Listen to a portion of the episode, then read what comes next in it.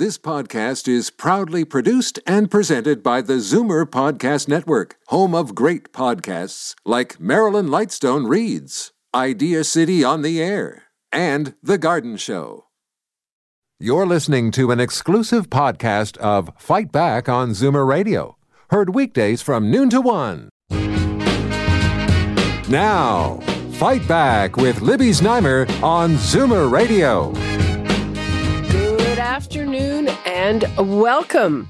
It's Tuesday, a brand new Tuesday, and I am thrilled to welcome our new panel. And now, the Recovering Politicians Panel. Yes, with a provincial election in a few weeks' time, a horrible war in Ukraine affecting the whole world, the challenge of recovering from COVID and increasing polarization at every turn, we are turning to our recovering politicians panel with Charles Sousa, who has been a panelist here for a while. He, of course, is the former Liberal Finance Minister of Ontario. Lisa Raitt, former Deputy Leader of the Conservative Party of Canada. And Howard Hampton, former Ontario NDP leader. Welcome. And to start with, uh, please tell us what you've been doing these days, starting with Lisa. Hi, Lisa. Hi, Libby. Thanks very much. I like this former politician piece. That sounds really good to me.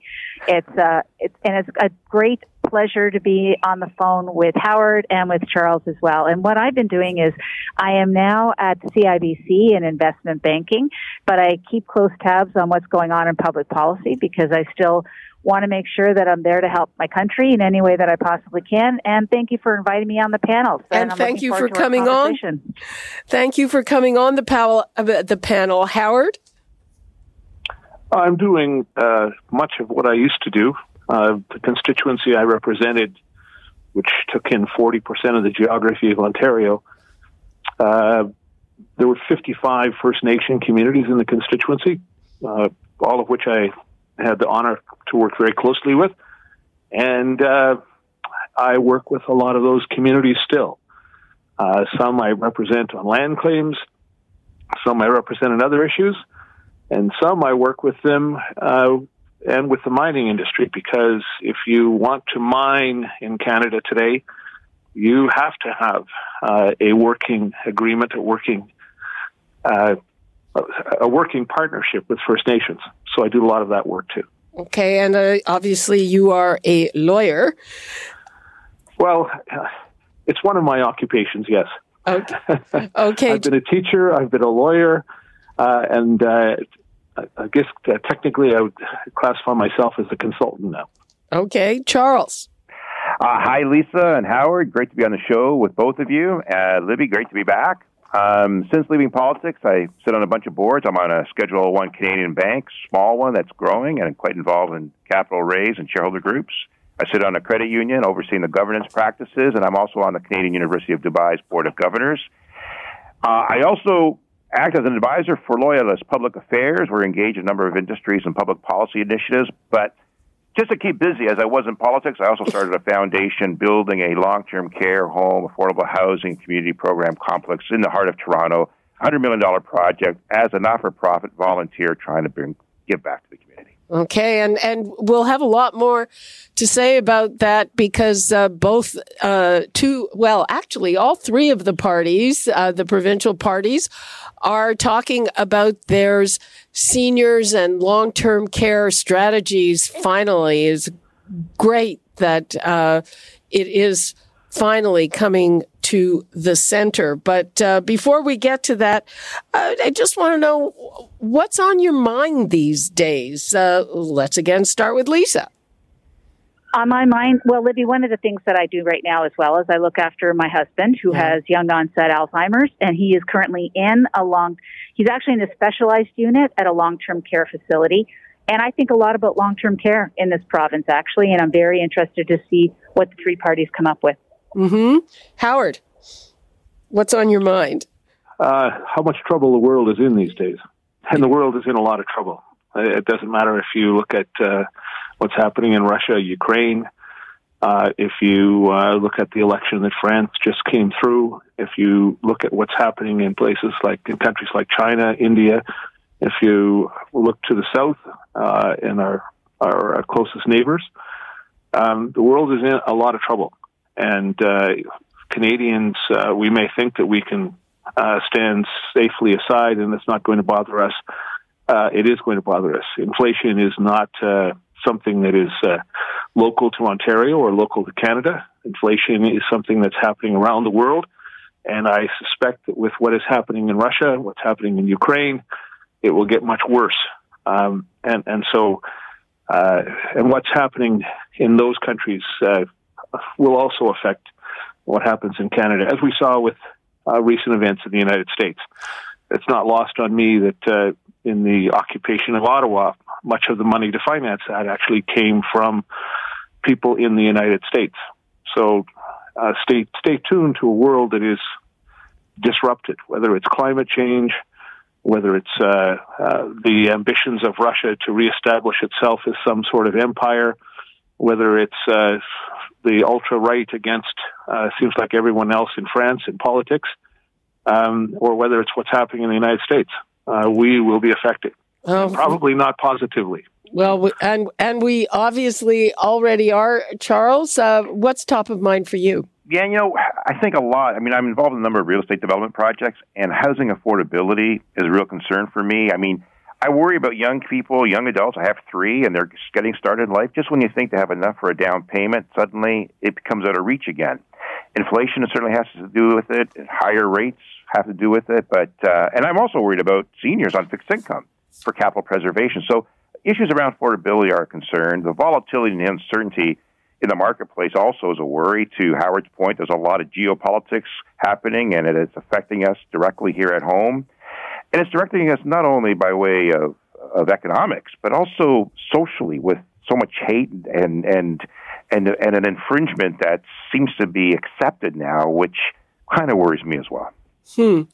Uh, let's uh, uh, get to uh, stuff that is closer to home. So uh, we have a budget coming out on Thursday, and we have an election in a few weeks' time. And as I said at the beginning, and as you heard in Bob's news, finally, seniors are at the center.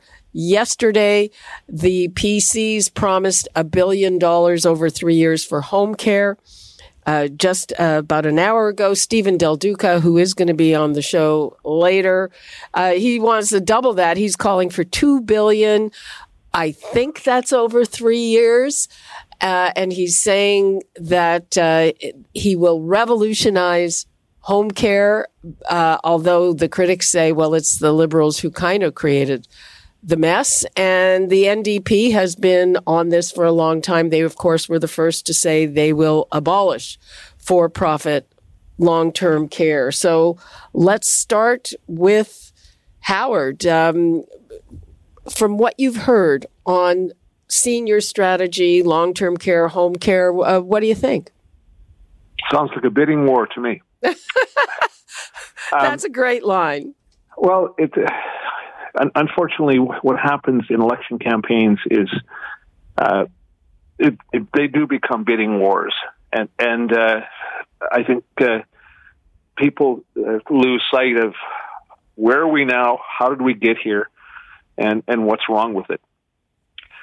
Um, but now some people though will roll back the the the, the map, roll back the calendar uh, eight by 18 months and recognize that at the same time, many seniors were living in for profit facilities. And those for profit facilities were making a lot of money. Uh, they also had some of the highest death rates.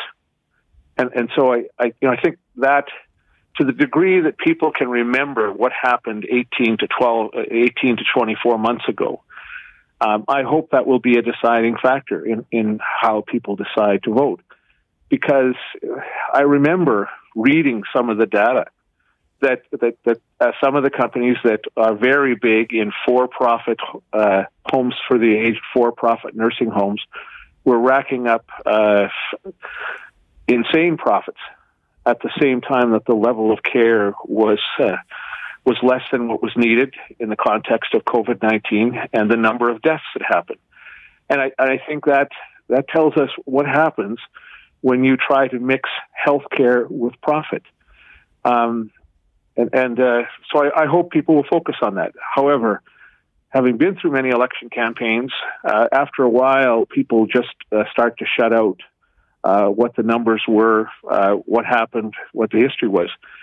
My fear is this will turn into a bidding war, uh, and in that, if it's just a bidding war, I, I think I, I think we'll end up not not a lot better than where we are now. Lisa, are people going to remember and you know when i when i talk to stakeholders depending on what side of the fence they're on they say well it's it, it the model isn't the issue because of the government funding. And a lot of them say well the the really really bad numbers in in for profit care in terms of deaths is because a lot of them are the older homes, which of course were bought up by some of these big companies. Uh, so, what do you think? Is is this going to be a deciding factor? I think if you reduce the discussion around long term care in this province down to whether or not not for profit versus for profit homes are good or bad, you're missing the entire boat. Um, what people care about is having a place to have their loved one be looked after and as well when they're in there that they have good quality care. Those are the two items. So building new spaces is important and then secondly having the funding in order to provide that steady and that continuous care that's going to be needed. And I really I appreciate that everybody thinks that home care is the magic bullet and that seniors want to stay in their homes, but I would counter that by saying loneliness and isolation are killers as well. And the way that dementia seems to be grasping the world and continues to grasp the world, I don't think that we we are looking at um, the old ways when it comes down to long term care. And folks have to have a real shake of their heads to see what's going to be happening in the in the next ten years. Quite frankly, where staying at home when you have dementia is just not an option. Not an option. So we are going to have to have long-term care facilities with proper training and beds for enough people. Yeah, I mean, again, when I talk to stakeholders, they kind of say all of the above. We need we need more long-term care because there are, I think, what about forty thousand people on waiting lists now uh, many of whom have been at home and can no longer be cared for at home. But we have to do these other things as well. And Charles Stephen Del Duca, your former cabinet colleague, is promising to revolutionize it. Uh, on the other hand, uh, you know, the opposition says, "Hey, you guys created a lot of the problem." No, it's going to be hard. I mean, uh, Stephen Del Duca, to his credit, uh, has uh, has illustrated, as we all know, the shortcomings of the existing system o- over many years. And, and COVID, uh, you know, exacerbated the problem and many died. So, yeah, there's some sacrifices that have been made. I do agree there's a combination that's going to be required between long term care, home care, which is what many are advocating for, and also social programming and the hub and spoke model, where people use certain facilities to access their programs. And that's what we're trying to build with our long term care home and affordable housing complex, which is a not for profit. The big difference is Stephen Del Duca standing up saying, yeah, we're going to end the for profit organizations by 2028, recognizing that there has been too many sacrifices made at the expense of some of our elders and seniors. It's going to be hard. We need leadership, we need clarity, and many with vested interest in for profit will attack. But I think Stephen is prepared to fight for seniors, and that's what he'll do. So you're on side. You think that abolishing for profit care will make the difference? I think investing in home care, investing in long term care for the not for profits that are there to also add greater diversity and supports for the long term care society and community is, is welcome. And uh, we there's going to be a call, and there has been a call for many to do away for profit because the motivation at times and I agree with Lisa. It'd be nice if it were just to be about the seniors and providing the best services necessary. But when they're sacrificed and when there's issues that are compromised, uh, then you need government to step in to provide support. Yeah, and uh, uh, as an aside, it's interesting that uh, a lot of uh, in you know investment companies, big companies, are seeing these as great investments and paying big prices. Big business. Big business, and and you know when it's gone that way in the states, it's really not good. Um, Charles, well, we have you taught. You're a former finance minister. Budget coming this Thursday. Uh, is it just smoke and mirrors before an election? Well, I'm losing track of all the promises at this point. I know when I did my last budget, I was criticized for buying votes because we were in that election mode. And that's certainly the. This one has gone beyond uh, uh, that. They've, they've made lots of promises. Um, a lot of them are also re announcements. There's a lot of infra- infrastructure spending. There's also a lot of tax cuts, so revenue cuts. And the FAO has come out recognizing that organically the economy is improving and greater revenues will be had. But at the same time, they're sacrificing, I believe, and they've made some changes over the past four years. They have actually kind of began to adopt our policies thereafter. I mean, they did away with them, and now they're bringing them back. But I do worry about sustainability of the budget and the uh, and and not just provincially and federally. Right, there is a need for us to take stock in the fact that when times are good, you kind of hold back a bit, build up your coffers to prepare for the next downturn there's a lot of stimulus in this in this budget. There's a lot of investments to support uh, and to give back to to middle income earners. But at the same time, I'm wondering what is it really going to be in terms of providing succession for our next generation and enabling us to sustain a balanced budget. And uh, that's not in the cards here. I don't see it. Howard Hampton, uh, you brought up the uh, image of a bidding war uh, with the budget coming down. Uh, is that how you see it, you know, throughout the economy? Well, I think, uh, look, let's be clear. Uh, whether you're talking about the federal government or whether you're talking about the provincial government or whether you're talking about much of the European Union or the United States, uh, governments and their central banks have flooded the system uh, with uh, uh with income supports to get us through COVID, with what you could call as very loose money policies, and there are very few governments that don't have a huge deficits. Uh, and now you have uh, central banks indicating they're going to crank up interest rates. They have to, or we're, we're going to be at risk of very severe inflation. And the people who get hurt the most in severe inflation are people who have uh, the lowest incomes because they simply don't have the flexibility to deal with prices that are going out of sight. So, you know, I, I, I think for many people who reflect on the situation in the world, uh, and all all the money that's been spent, all the easy money that's been out there to try to get us through the COVID pandemic, uh, and now the risk of inflation and, and interest rates will have to go higher, and some governments are going to have to start cutting back. There is an aura of unreality about uh, the Ontario situation and the Ontario election. It is as if uh, everyone thinks uh, that uh, you know money is going to grow on trees here. And, and the interesting thing is, is I, I think the Ford government, you know, is probably leading the pack. I, I'm trying to, every day it seems like they've announced another billion dollar project somewhere. So, you know, I hope people will uh, take a step back and look at this and say, how real is all of this? You know, how, how real is this uh, in the context of what's happening in the world? I, I think the federal government is going to be forced to increase taxes. I think the Bank of Canada is going to be forced to increase the interest rate uh, seriously, as will the uh, central bank in the United States.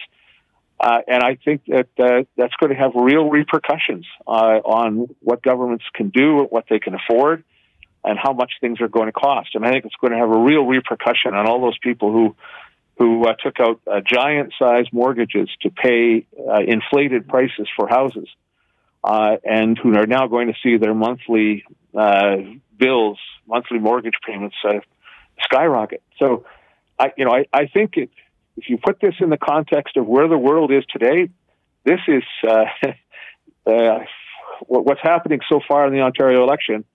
You could almost say is a little bit like theater of the absurd. Uh, Lisa, is so unrealistic to be promising this kind of spending uh, in, in the context of where the world is. Lisa, uh, the PCs have been accused of, you know, taking a page from the liberals and just kind of spraying this cash around. I have to say, uh, I came back from a, a brief trip and uh, I finally got my $330 for the license renewal fees. And I'm looking at this and I'm thinking, gee, uh, you know, um, wow. Lisa? I'm right here. Oh. Sorry about that, Libby. I look at I look at this practically. Look, this government is going to be judged on their record, which is very fair in terms of how voters are going to assess them. But like everything else, they're going to be judged on what their platform is, and the budget is going to be their platform. So this is the kind of thing that will come out in an election anyway, and people are going to judge it up against the NDP and the Liberals. And you know, the NDP came out with their platform the other day, which mm-hmm. could be their budget, quite frankly. The timing of this is because the fact that we're going to the polls on June 2nd. So everyone's going to cry, you're spreading the money around. I get it, but you're kind of forced into this situation with the way the dates worked out.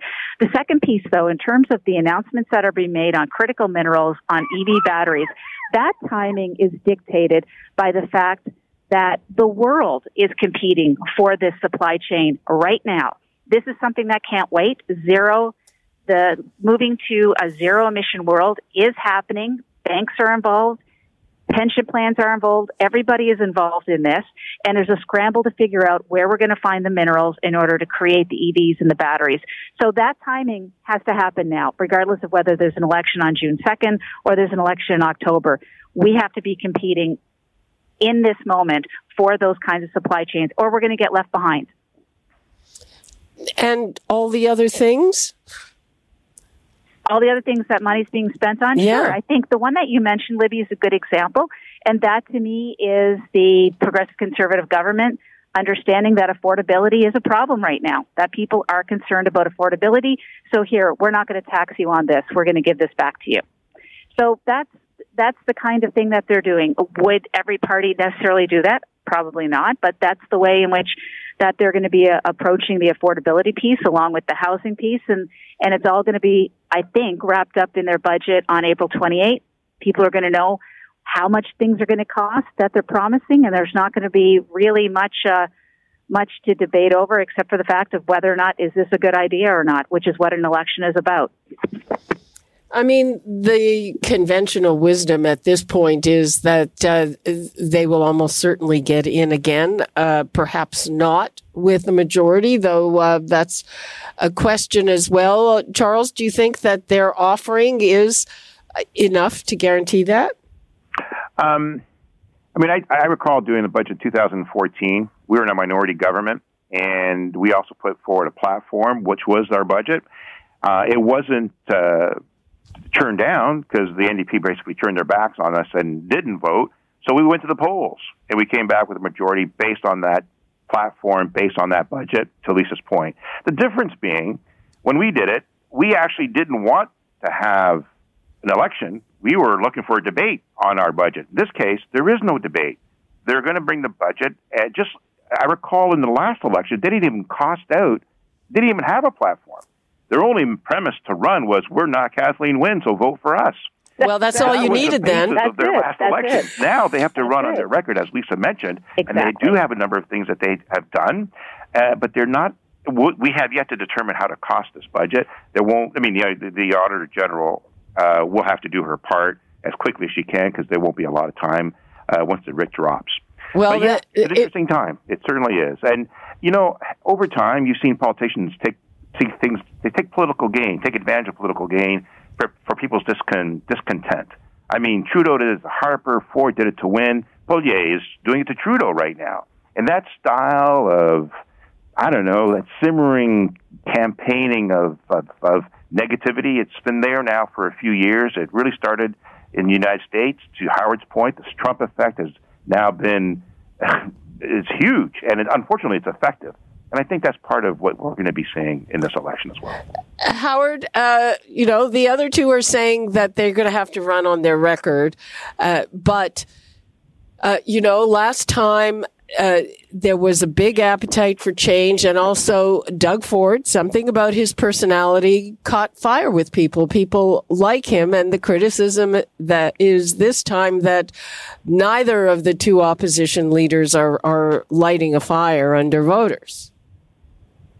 I think. Uh, let's put it this way. In the context of COVID, uh, it's been very difficult for anyone to get any sort of political grip or political mileage uh, because uh, that event has uh, literally blown governments off whatever their agenda was. And it certainly blew the Ford government off their agenda. Uh, I mean, this is a government that uh, said they were all about cutting taxes. Ontario now has, I think, the lowest tax rate in North America uh, even though it was very low before uh, in terms of the in terms, in terms of corporate taxes. So um, I, I think uh, one, it's been very difficult for any any politician, uh, especially opposition politicians, to find uh, grip or mileage uh, in the context of COVID. And governments who have been in power have not been able to follow through on the agenda that they set. Now, one of the realities for Mr. Ford is he did have an agenda in the last election. Uh, and I think a lot of people are going to be saying, you know, is, is, that is that still the agenda? And if it is, I, I think they will be negatively affected. I think the election campaign and the events that happen in this election campaign, and some of them may not may not have anything to do with with, with governments. I mean, I, I keep reading that the sixth wave of COVID is here, and the only reason we aren't alarmed is because governments have stopped doing the kind of testing that we needed to do. So if, if COVID becomes a big issue during this campaign, I, I, I think uh, that will have uh, un, uh, undetected so far uh, implications for the uh, uh, for the election, and I think it'll have undetected implications for the Ford government. But I actually think this is a campaign uh, this is an election where the, the campaign will really count because there are so many events that can happen during this campaign. As we saw, uh, inflation is taking off, as, as, as we saw, not just in Toronto, but even now in places like North Bay, Sault Ste. Marie, Sudbury, uh, Windsor, house prices are going out of sight. Oh. Because because some people are leaving Toronto, because some people can work, uh, they don't have to work at the office anymore. So I think there are a lot of events that could happen during this election campaign, which uh, mean that the campaign itself is going to be very important Howard? in terms of determining the outcome. Sorry, Howard, I'm looking at my clock. We're out of time, so I want to give Lisa and Charles each 20 seconds. Lisa, what would you like to leave us with? I'm looking forward to the campaign. I think it is just like Charles said, it is a different campaign this time because it isn't about whether or not you enjoyed Kathleen Harp Kathleen Wynne's. Kathleen Harper, I just made a I just put them together, didn't I? Kathleen Wynne's um we, Kathleen we get wins your point. Time. Yeah. Yeah. And Charles, last 20 seconds to you. Well, you know, Howard talked about peace in the world, and uh, and I'm talking about peace at home too. And to everyone's point, we sort of want a bit more decorum and a little bit more respect. I'm I'm excited about the campaign that's coming up, maybe a bit more than most, uh, because frankly, uh, I want to see what what we're able to address as it relates to this whole notion of free speech, the hate that seems to be out there, and how is it that these uh, leaders are going to perform, and how are they going to debate, and how are they going to show some respect for one another as we go forward. I respect my colleagues here on the phone because I've worked with them in some capacity or another, and this is what it's all about: is recognizing that we may have different partisan views, but we always respect one another for their desire to make Canada Ontario a better place. Oh, okay. Uh, well, that was a, a, great first round. I look forward to talking to all of you again next Tuesday and for many Tuesdays after that. Thanks so much, Howard Hampton, Lisa Raitt, and Charles Sousa. Thanks, Libby. All the best. Take care, everyone. Thank Bye. You. Bye bye. We're going to take a break. And uh, speaking of decorum, free speech, and all that, we'll be talking about Elon Musk's takeover of Tesla when we come back. You're listening to an exclusive podcast of Fight Back on Zoomer Radio, heard weekdays from noon to one. Oh, no. Fight Back with Libby Znaimer on Zoomer Radio. Welcome back. So, first of all, my bad. We are talking about Twitter not Tesla, as I said in the promo before the break. And so the question is, is social media about to become even more problematic and pervasive than it is now? Elon Musk, the world's richest man, is buying Twitter for $44 billion and taking it private, saying he wants more free speech. And Free speech, of course, is often code for hate speech, conspiracy theories, and all kinds of misinformation. And if you are in my business, for instance, you have to be on Twitter to be on top of a lot of breaking news.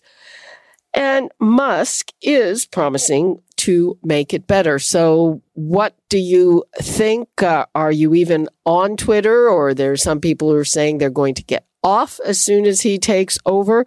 The numbers to call 416 360 0740, toll free 1 866 744 740. And now I am joined by Carmi Levy, a technology analyst and journalist based in London, Ontario. Hi, Carmi. Hi, Libby. Great to be here. Thank you for joining us. So, What's your take? Uh, is this just an indulgence for a very rich guy who wants to say exactly what he pleases on the platform because he's been slapped a bit, or or what? Well, I think on the surface, it's easy to look through that lens. He's been on Twitter for years. He's got 83 million followers. He's an active user of it. He's used it to make most of his major announcements for his other companies, including Tesla and SpaceX, as well as Neuralink and the Boring Company and others. So, you know, he recognizes the power of Twitter, but he hasn't been very happy with how the company has been run for a number of years. And he's complained pretty openly about it. And he's tried to petition leadership from the outside. Uh, and I guess he probably reached a point where he figures, hey, I'm the world's richest guy.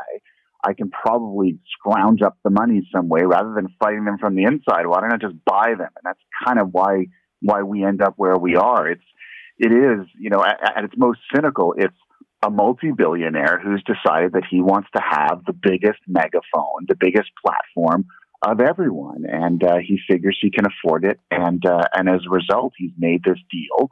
Um, to buy, you know, what is un- essentially an underperforming company. Certainly wouldn't be able to afford Facebook, um, but he's he's he's essentially at that point now where he will have later this year his hands on the reins of probably one of the more influential social media platforms on planet Earth. Hmm.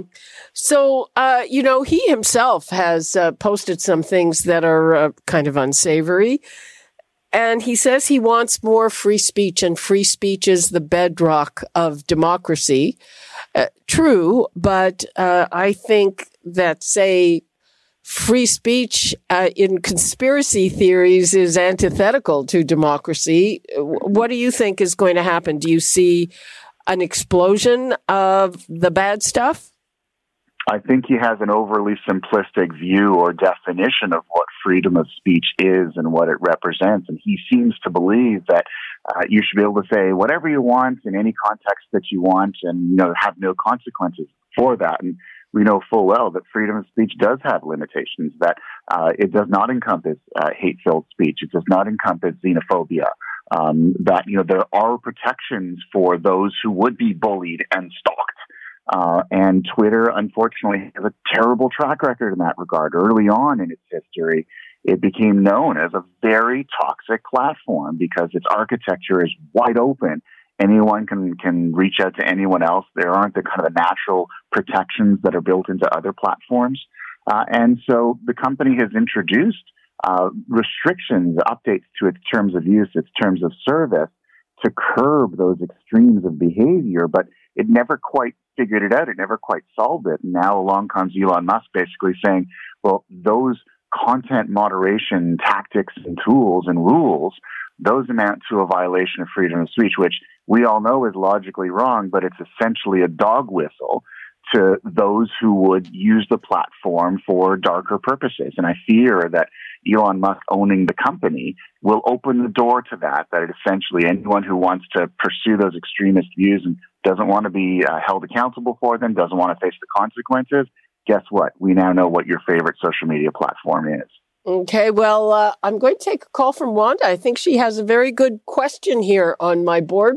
Wanda in Toronto, hello. Hi, thank you so much. Um, I really love your show. Thank but you. I did want to ask, and because I haven't heard it, if he's the wealthiest man in the world, why doesn't he just start his own platform?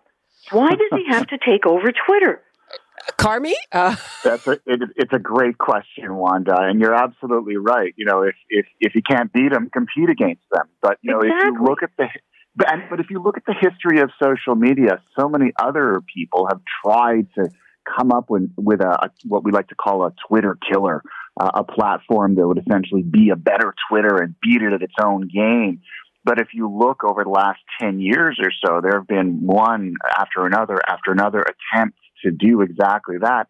And they've all ended up wreckage alongside the highway. The latest example, Truth Social, fun- funded by none other than, than uh, Donald, Donald Trump. So, exactly. And so in social media, there's a window within which you can create your audience. And to start from scratch is much more difficult than simply buying the incumbent.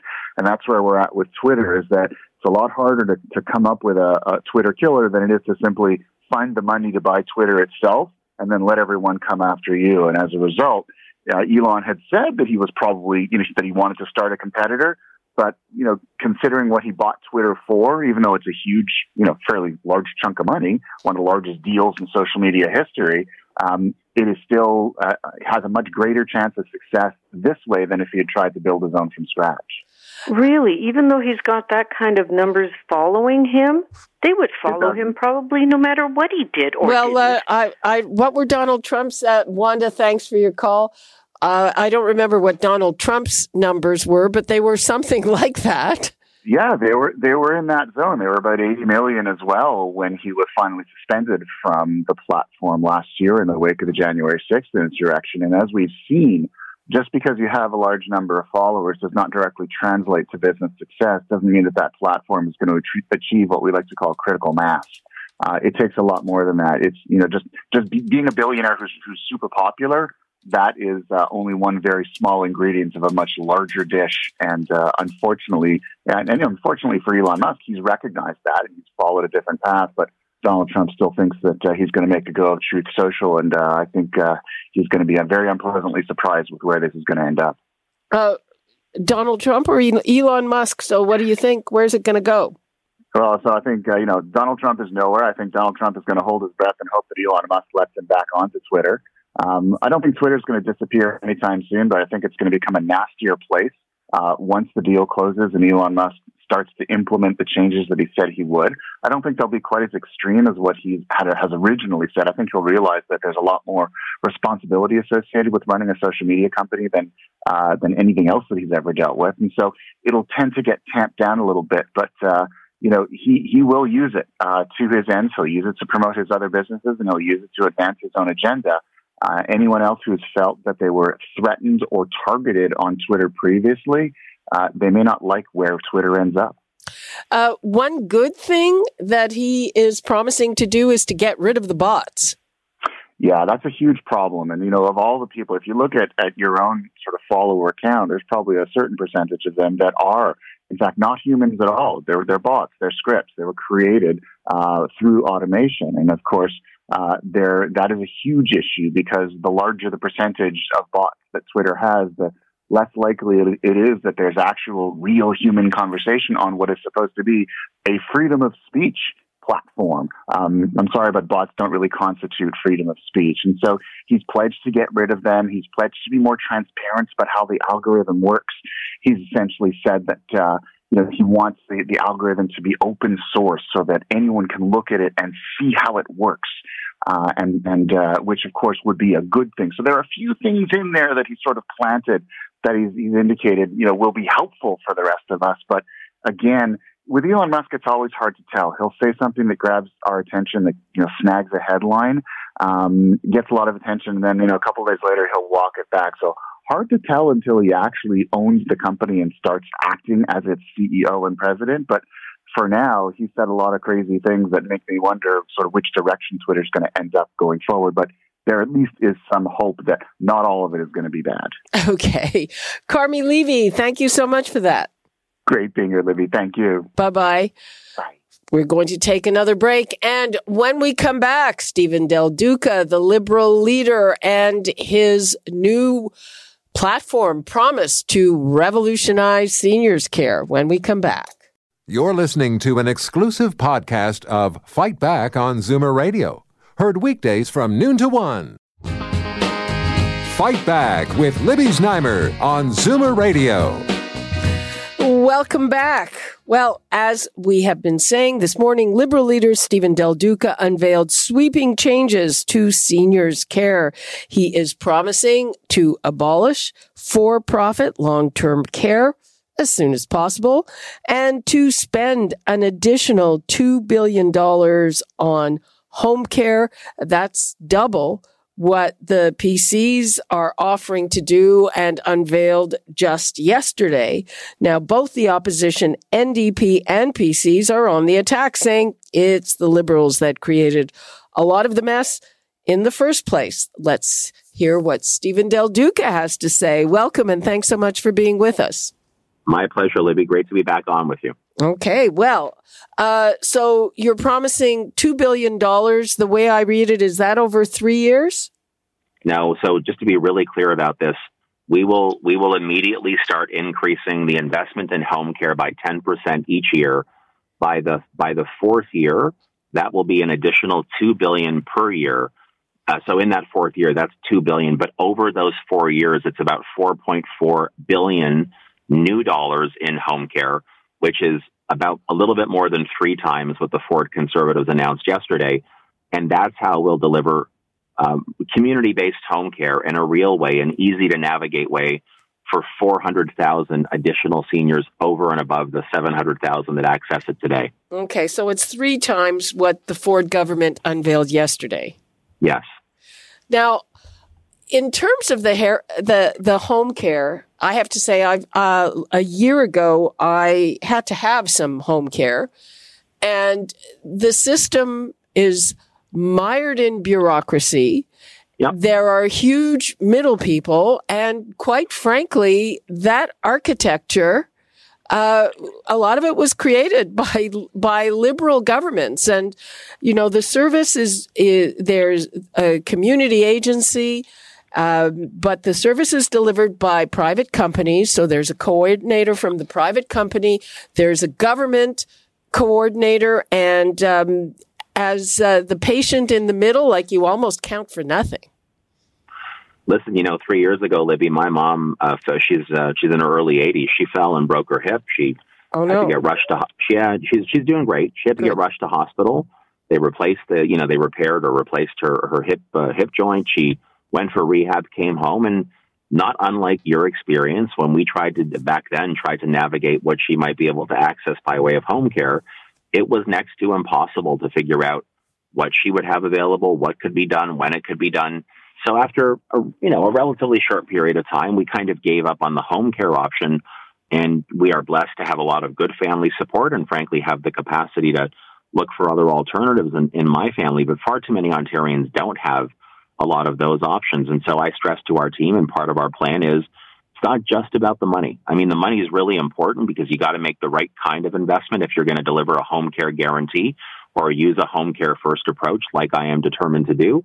But it has to be a system that is easy to navigate, where we are measuring the progress, tracking the progress so we can see that the end user, in this case, the individual Ontarian who needs the care is actually getting the care.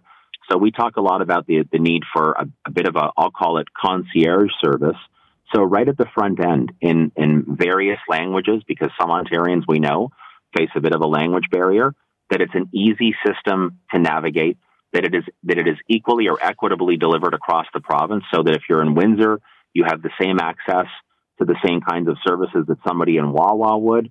And of course, we're talking about you know this already, but for your audience's sake, I'm talking about all the, the five sort of general areas of home care, whether that's help with taking a shower or making a meal or having a friendly chat with with a, a, positive and uplifting sort of individual in your life. All of that needs to be delivered in a way that actually breaks But- through the excessive bureaucracy and gives the gives the patient or the individual Ontarian what they need. But but Stephen, what do you say to the criticism that it was a liberal government that you were involved? I mean, there are LHINs created by your government, sub-LHINs, CCACs, like that architecture was created by previous liberal government. So, well, Libby, with the greatest of respect, if I if I spent all of my time talking about what took place 20 years ago, 10 years ago, five years ago, uh, that wouldn't do a single thing to help people like my mom access the home care that they need starting on June 3rd.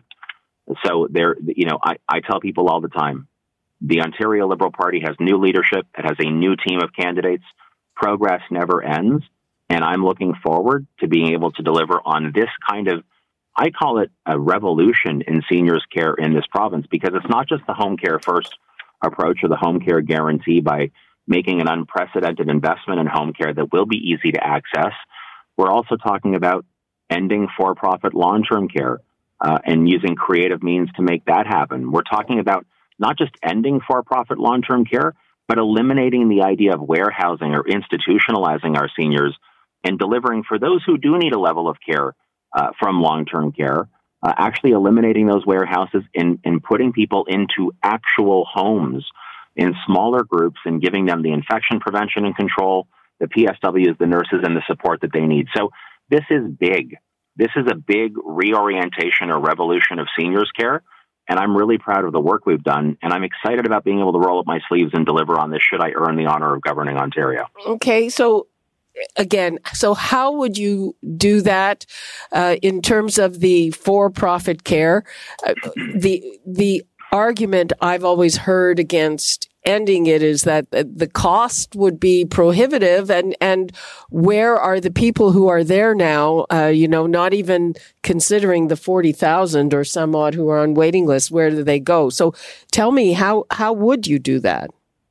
So yeah it's a great question. You know I, I think that I think it's important to recognize, and this is the way that I, I characterize it, there will need to be multiple paths that a, a, liberal government would pursue immediately, by the way, not waiting six months or a year, but immediately.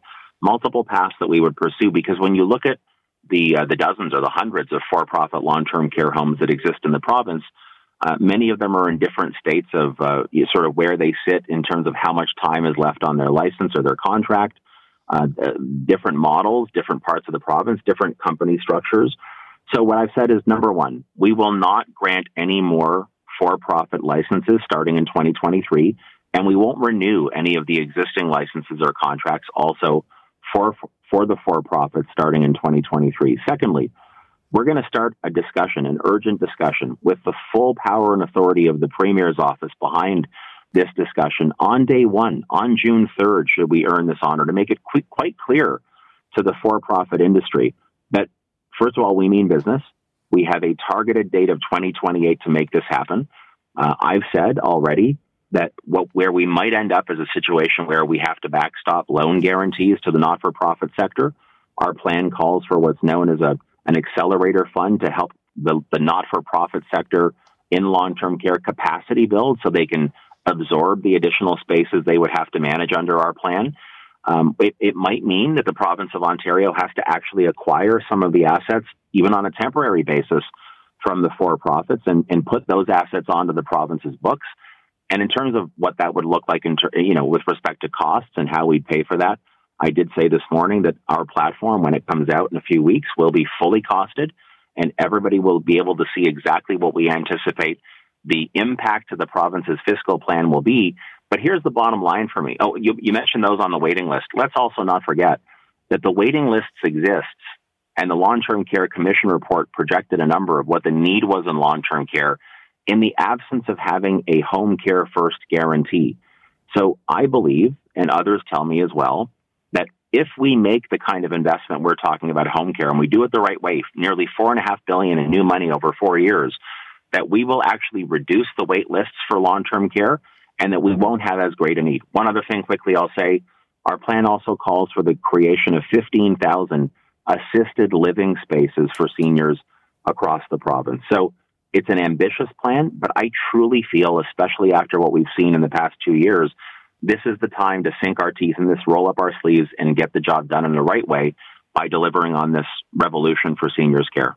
Okay, um, interesting ideas. I'm I'm looking at the NDP's critique. They, of course, were the first party to promise to abolish uh, for-profit care, and uh, basically they're saying uh, they don't think that you will do this. Uh, they're talking about uh, Bob Bell. Is he still involved with crafting uh, crafting your policies?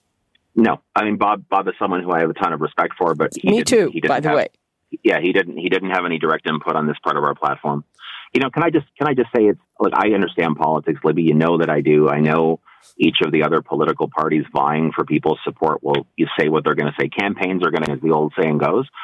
But when I when I started my remarks off this morning, I talked about not only my parents, but I talked about my four grandparents uh, I was close to all four of them. So blessed in my life to have them in my life for quite a few years. In fact, my my dad's mom was nearly 97 when she passed away. She came to my wedding, the only one of my four grandparents who was able to be at my wedding. And to witness how much they loved me and my sister and my brothers and their entire family and how much they gave us, I just want to say to your audience, this is not politics for me. This is personal. This is personal because I think we have gotten this wrong collectively, not one political party or one government, but collectively for decades.